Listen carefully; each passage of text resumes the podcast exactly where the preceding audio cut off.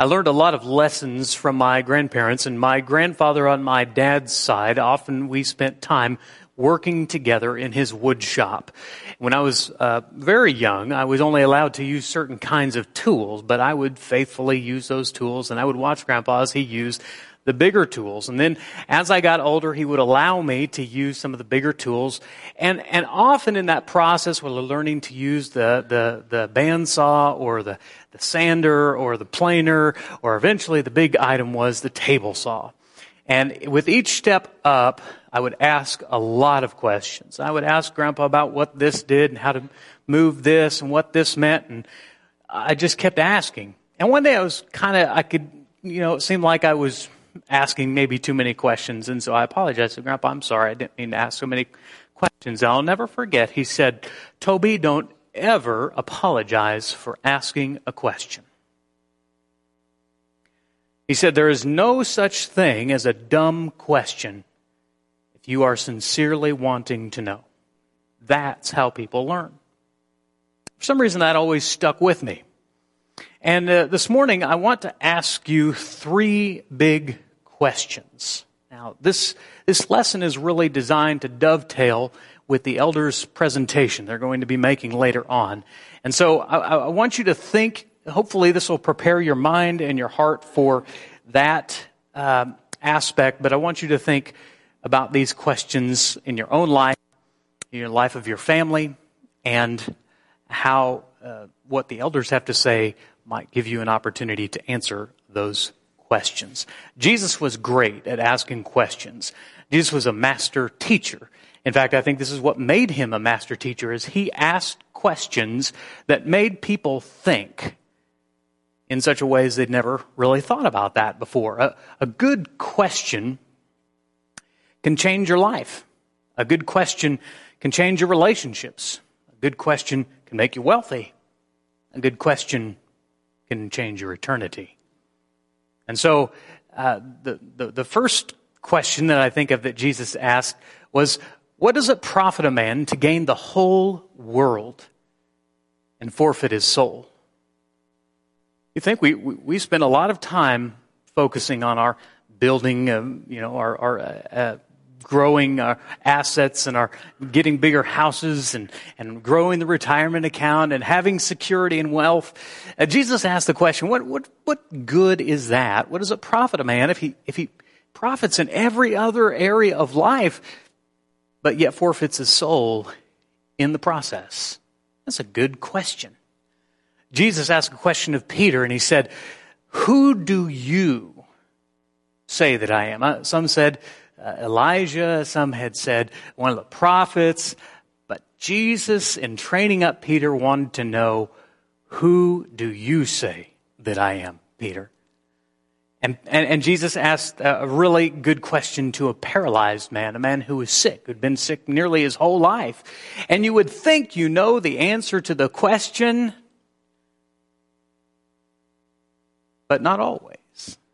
Jesus asked this paralyzed man, Do you want to get well?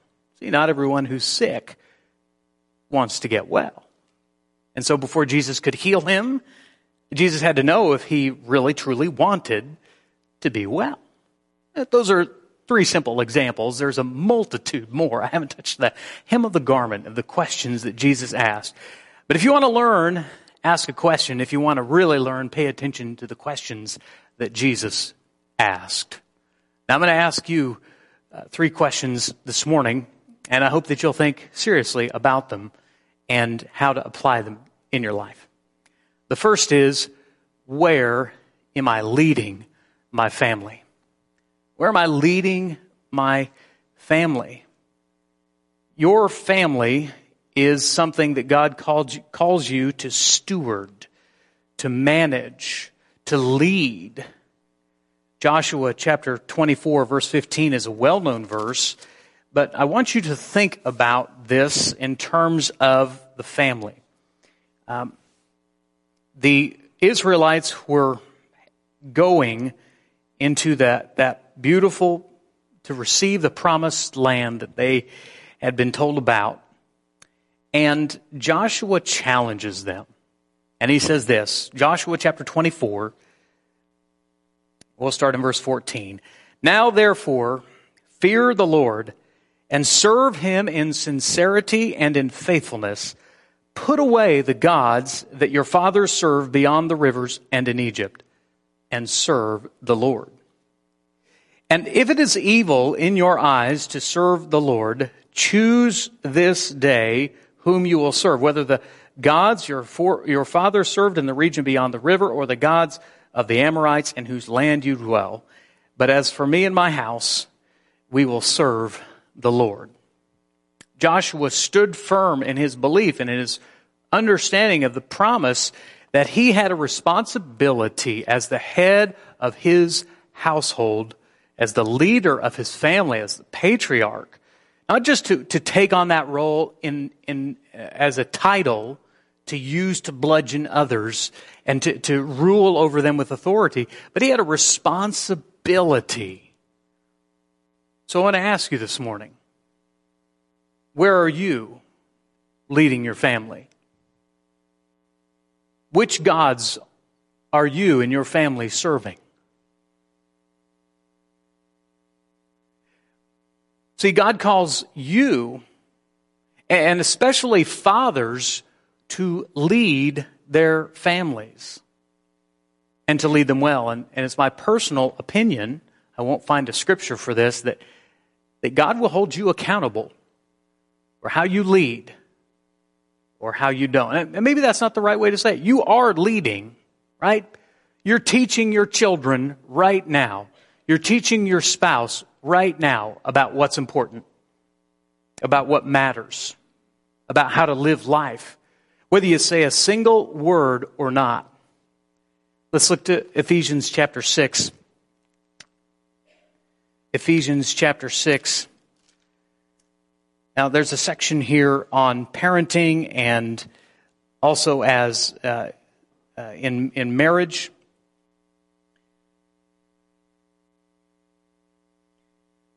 Chapter 6, starting in verse 1. Children, obey your parents in the Lord, for this is right. Honor your father and mother. This is the first commandment with a promise that it may go well with you and that you may live long in the land. Now, look at this and note this, verse 4. Fathers. Fathers, do not provoke your children to anger, but bring them up in the discipline and the instruction of the Lord. Uh, that's where I get my understanding that I think God's going to hold dads and men and husbands extra accountable because he calls us out. And he, and he calls us to lead in the way that Joshua led his family. Can I ask you something? To all the men who are here, and to all the men who are watching at home, how are you leading your family? Are you taking that responsibility seriously? I'm not asking you to be perfect, and, and there's a difference. I'm asking you, are you leading well? Joshua made a decision, and leadership, I believe, starts with a decision. I have a good friend who shared this on Facebook, and I thought, now that's just too good not to share. So I, because it was coincide right with this point. He wrote this. You want to learn to lead better, men? Start with Sunday. Sundays aren't for slacking. Sundays are for leading. If you want greater success on Monday through Saturday, start with Sunday. Set the tone in your home. Help the family get around for church. And I'm, whether we're talking about couch church or church here uh, at the building, help the family get around. Show them that that's important. Instead of griping about how long it takes or sitting in the garage honking your horn. Get to church early. Sit down front. Sing loudest in worship. Pray with your family and your wife often. Pay attention. Lead in prayer, not just at meal times, but at all times. Be willing to bow your head and your will and your heart to God's. Hold your wife's hand. Some of you didn't know that, that you could do that in marriage. Discuss the sermon at lunch. and ask your kids what they learned in Bible class. The list could go on and on, but the principle is the same. Your leadership doesn't end when your work week is over. Your leadership simply doesn't end, period. You are a leader. The question is, where are you leading?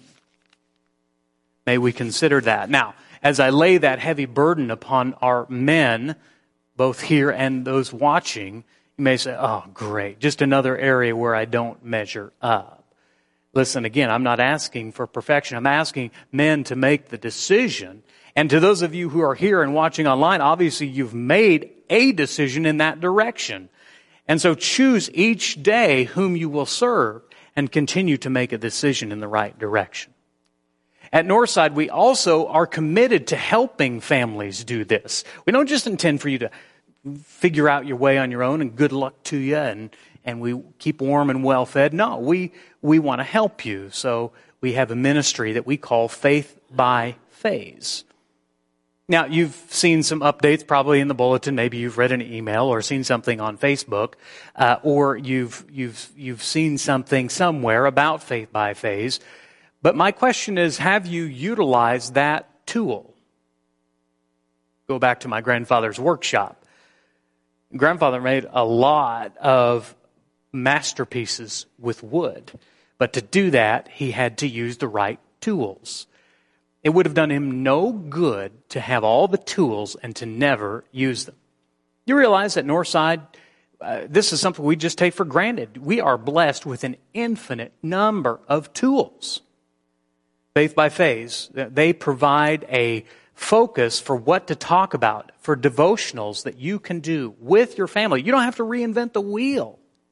Simply with the act of bringing your children to class, Sundays and Wednesdays, they're getting a part of those discussion of those discussions. What a wonderful tool. See, man, and it, parents, if you just make the decision to bring your family to class, uh, you can benefit from that. If you just make the decision to utilize some of the devotionals, and you say, "Well, I haven't been getting any of those. I don't know what you're talking about." Okay, talk to Elaine Denman. All right, she can make sure that you're plugged in but, but she wants families to have those resources. We don't just want to lay this burden and tell you of God's expectation and then give you no means by which to, to do that. What a wonderful blessing. I hope you don't take it for granted. I hope you'll use it. The second question is Who are your five? What I mean by that is, when you think of church, I don't want you to think of a building. I want you to think of your community the people who you seek out, the people that you want to talk to, the people that you sit by, the people that you linger after in the, in the foyer with, and, and you're, you're clustering together and catching up on life and encouraging one another. Who are those people? I just asked five just because it's easy to remember. As you think about it right now, who are your five? It's important. And, and honestly, COVID has crippled us in this area. COVID has crushed the opportunities for us to meet, but that doesn't mean it can't happen. So if you can answer the question, who are your five, and you're connected, that's a good thing. And, and we, we believe not only is that important for each child to have five other relationships, but I think it's good for adults too. You should have people outside of your immediate family in the church body, in the spiritual family, that make a difference to you. Yesterday was the memorial celebration service for Suzanne Dirks, and it struck me that she had um, two families. She had the family that was hers biologically, and she was very loving. She loved them very well, and she she was open to more people coming into that circle. She had a an, an extended spiritual family in the body of Christ. Suzanne had five. Suzanne had more than five. Tomorrow's service, Joy Yulman.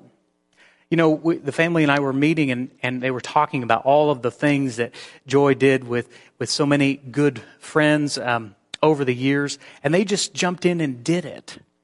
Uh, it, occurred to me that Joy Yulman had five. And a lot of that had to do with her serving other people.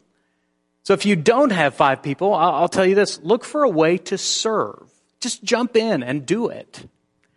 Uh, talking with a, a, good friend this morning, uh, this friend, she had reached out to Christy and said, Hey, I'd like to take you to dinner. And there was no motive, there was no agenda behind that dinner, just simply to encourage her. Now, now the reason that that dinner happened was because this friend had received a gift card from her husband to go to, I think it was Olive Garden. And this friend, instead of just using it on herself, said, Who can I encourage? And she prayed about it.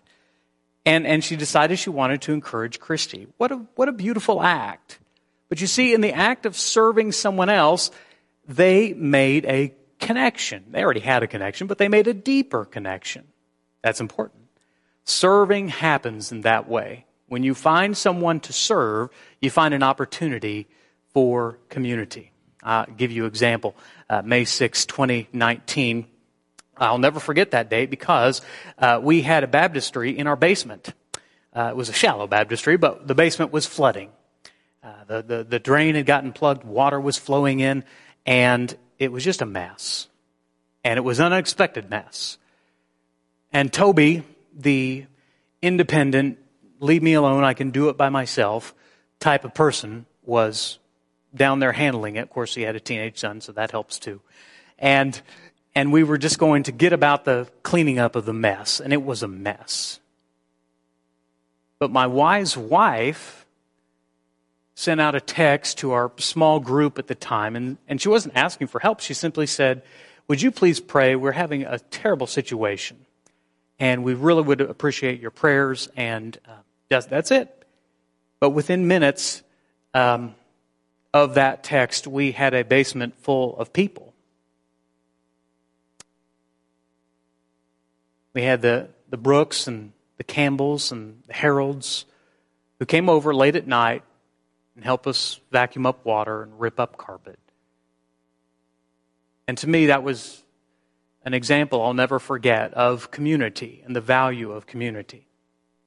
Can I ask you something? If your basement flooded, who would you call?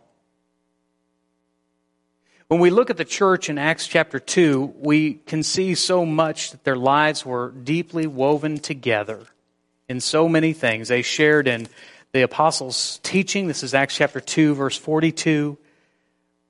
Fellowship, to breaking of bread, to prayers. And all who believed were together, had all things in common. They were selling their possessions and belongings and distributing the proceeds to all as they had need. And day by day, attending the temple together, breaking bread in their homes, they received the food with glad and generous hearts, praising God and having favor with all the people. And the Lord added to their number day by day those who were being saved. The, the church was a together kind of people. They wanted to be together. They were together in all things, not just in the good times, but in the hard times too. You study the number of one another scriptures throughout the New Testament, and you'll see that the church was designed to be together. COVID's made that more challenging, but it's also given us great opportunities. Great opportunities. And if you're sitting there thinking, gosh, if I'm, my basement, basement flooded, I don't know who I'd even call, then you have a great opportunity. And let me challenge you to begin serving. Look for, read your bulletin. Start there. Uh, uh, call the elders. Call Mark Akeley and say, how can I serve? And you'll, you'll be building a bridge into community. We also have a deacon of small groups, Jeff Garrison.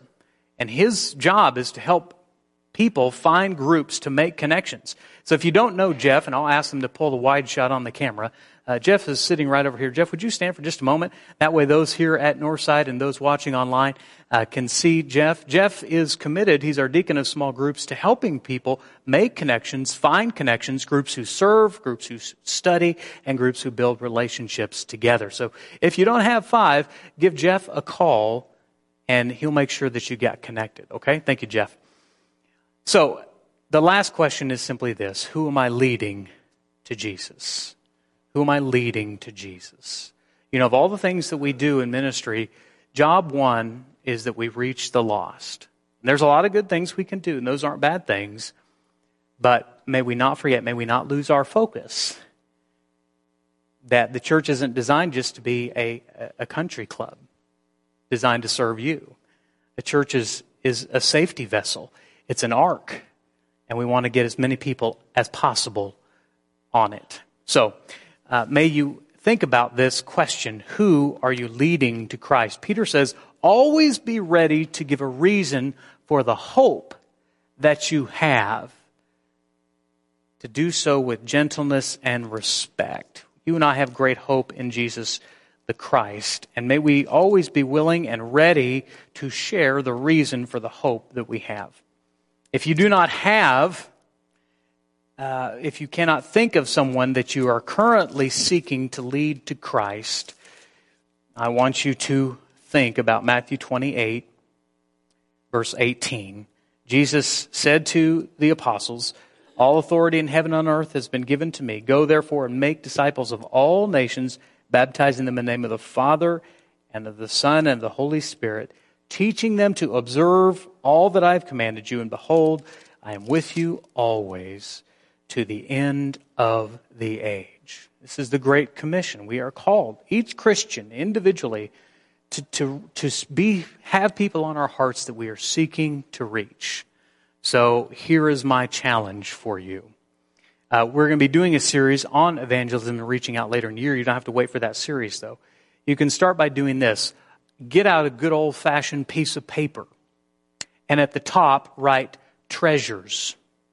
Now, I don't want you to write treasures in terms of stocks and bonds and assets and all of that. I want you to write treasures in the way that Jesus talked about it.